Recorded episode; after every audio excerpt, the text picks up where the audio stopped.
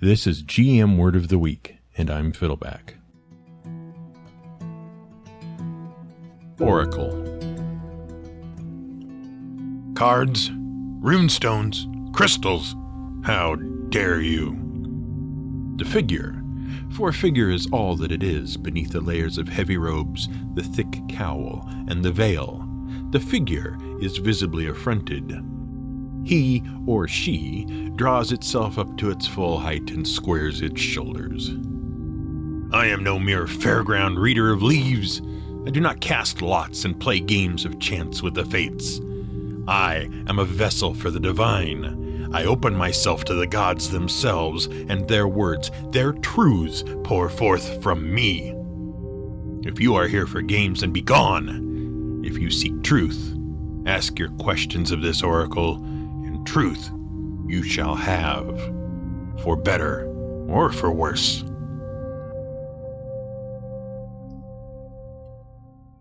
Have you ever noticed that once adventures in Dungeons and Dragons go beyond the simple plunge into the dungeon, kill the dragon, and steal the treasure of the week, the heroes of the story spend a lot of time in libraries.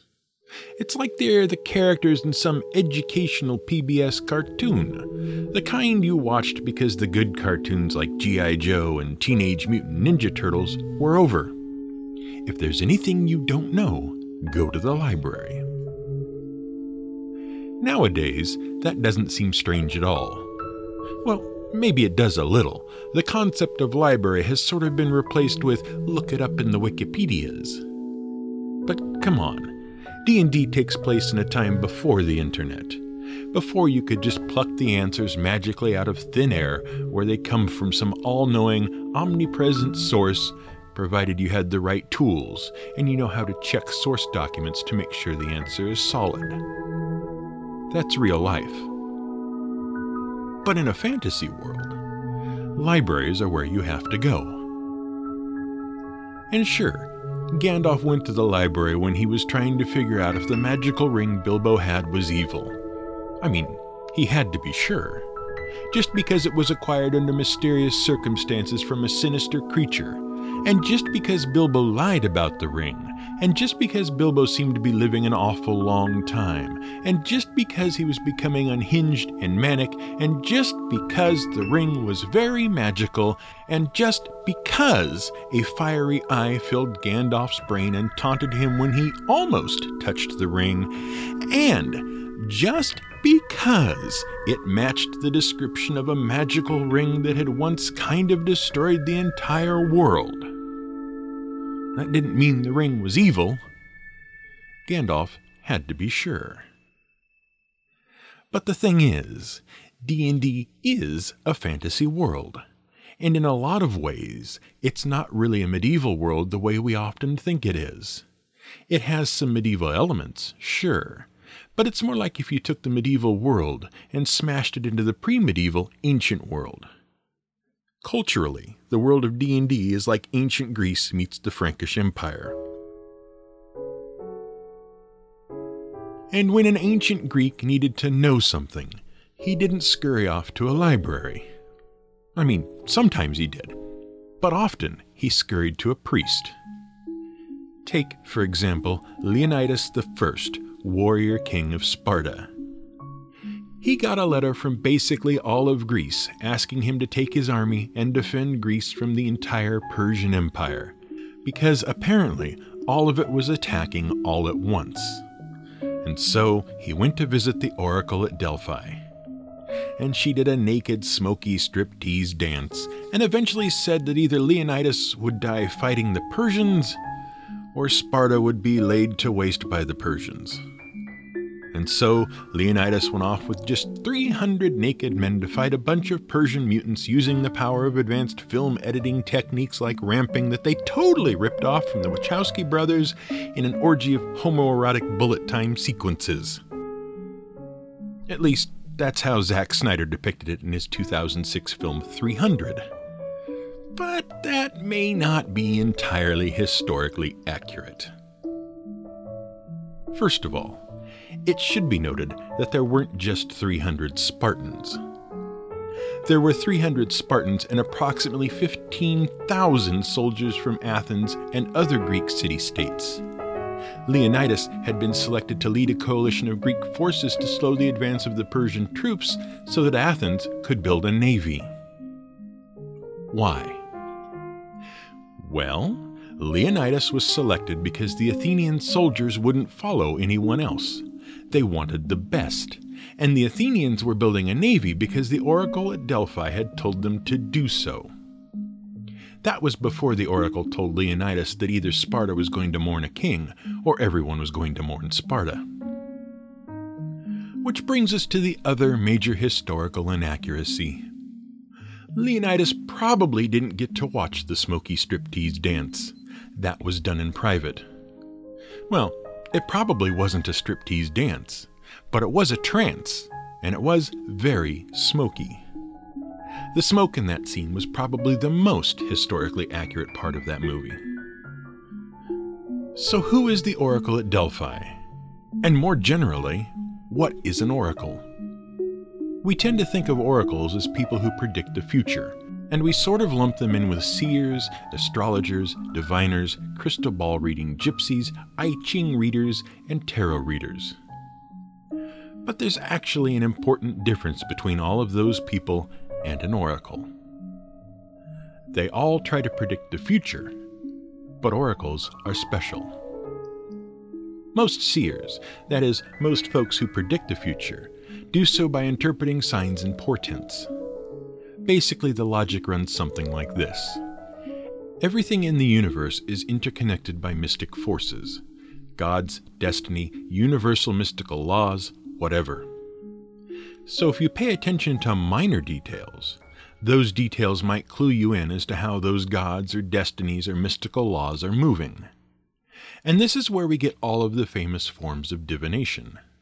And there have been a lot of forms of this sort of interpretive divination. Sure, you have your tarot cards and your rune stones and your I Ching and chicken entrails and turtle shells and watching the stars and paying attention to momentous events and so on. But if you want to get technical, and we always do here at Word of the Week. Some scholars have proposed dividing divination into four different categories. You've got your omens, which is just paying attention to special events. You've got your sortilege, which is using some sort of randomized tool like cards or stones or coins. You've got augury, which involves using tools or rituals to answer specific questions. And you've got spontaneous divination, which is basically just having the answer pop into someone's head. Seers, in general, don't need any specific talents. You learn how to read runes or understand the stars or cut open a chicken and interpret what is going on in their guts, and you can predict the future. In theory, there is no magic to it. Or rather, all of the magic is external it's part of the magic of the universe that that stuff works. But oracles are different. Oracles receive their answers spontaneously through a direct connection with mystical forces, usually the gods. They are spontaneous diviners. And while rituals may be involved, there is something special about the oracle. They have a mystical connection. In fact, in most cases, the belief was that oracles were mediums, they were invokers. Those fancy words actually have very similar meanings. A medium is someone who acts as a vessel or translator for a supernatural force. Whoopi Goldberg in Ghost was a medium.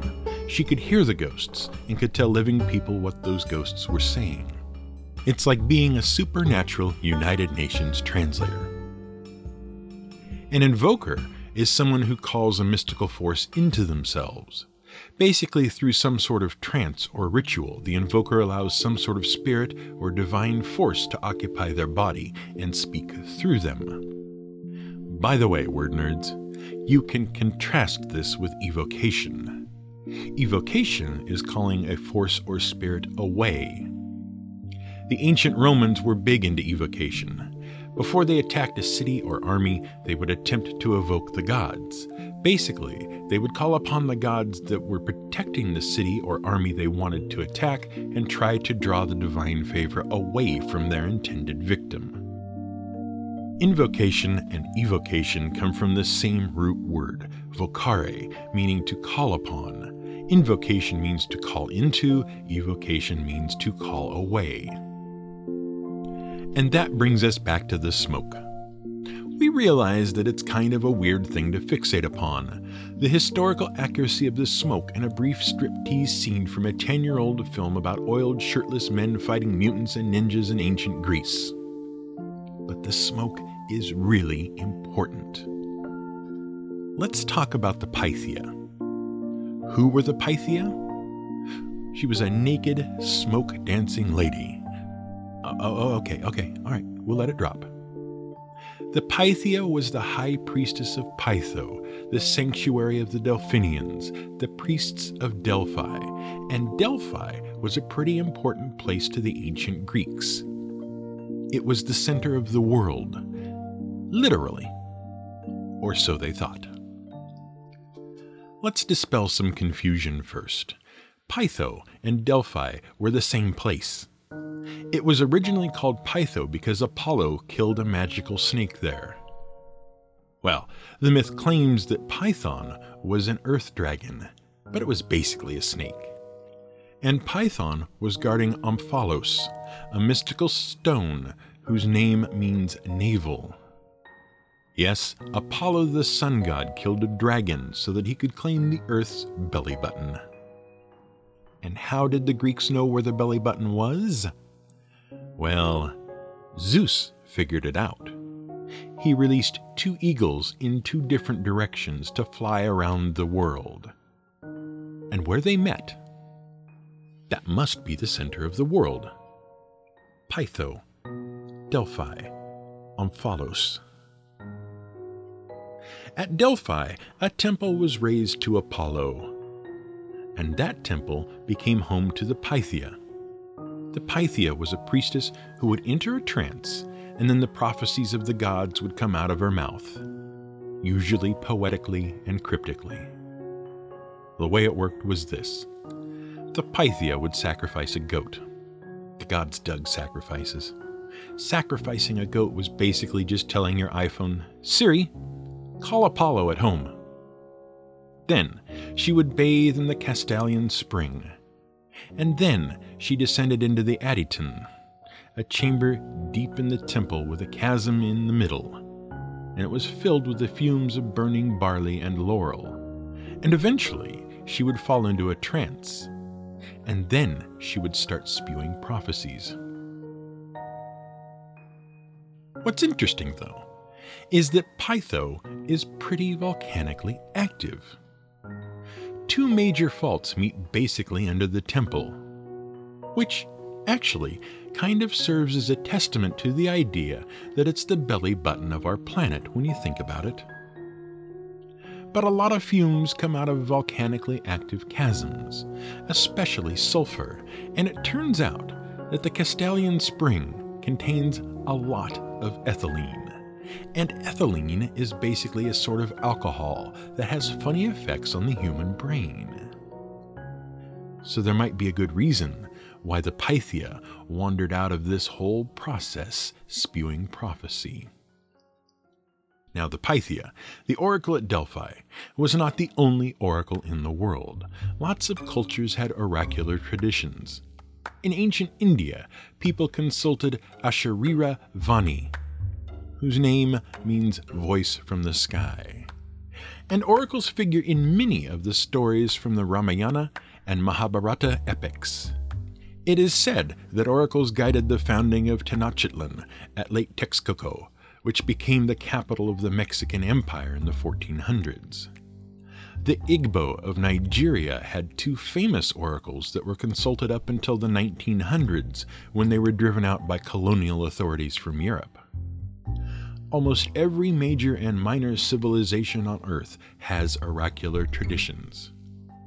But the oracle at Delphi may be unique in that she may actually be the only oracle pronounced accurate by rigorous scientific standards and got a testimonial from a king. Well, ancient rigorous scientific standards. See, there was a king named Croesus who pretty much conquered the ancient world, at least as far as the Greeks and their neighbors knew it.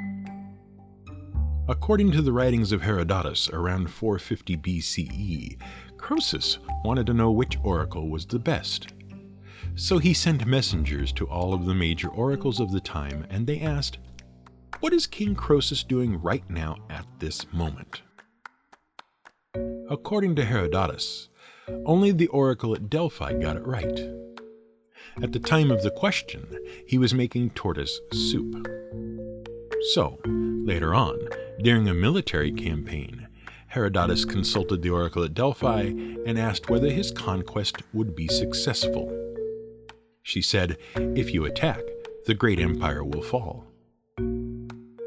So attack he did, and he lost, and his empire fell, because that is how the oracle at Delphi rolled.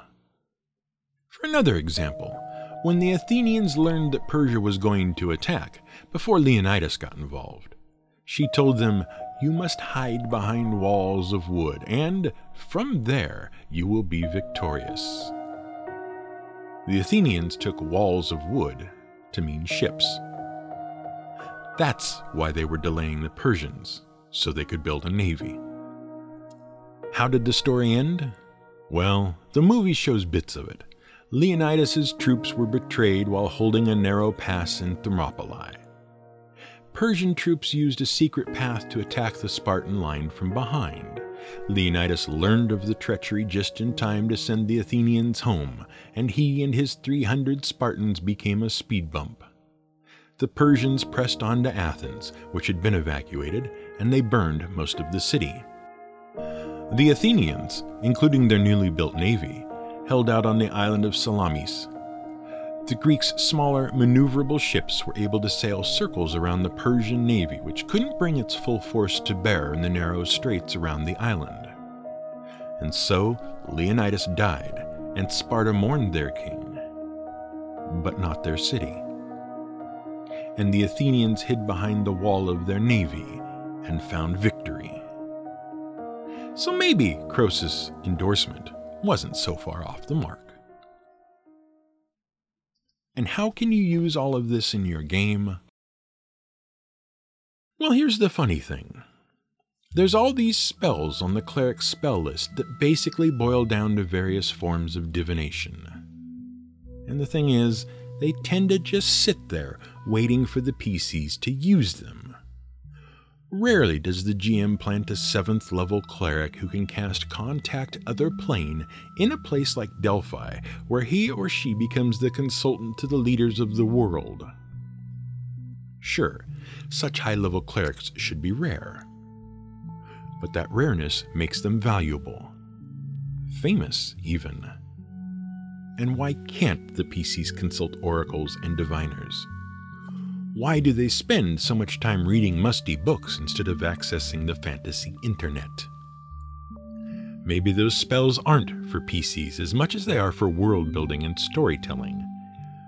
After all, the way the Oracle at Delphi handled the whole Persian thing, it was half a riddle and half a really powerful emotional choice. Hide behind walls of wood for victory? Your city will mourn you, or you will see your city ruined? That's pretty cool stuff. This has been the GM Word of the Week. It was written by the Angry GM and recorded and produced by me, Fiddleback. You can find more at theangrygm.com and madadventurers.com.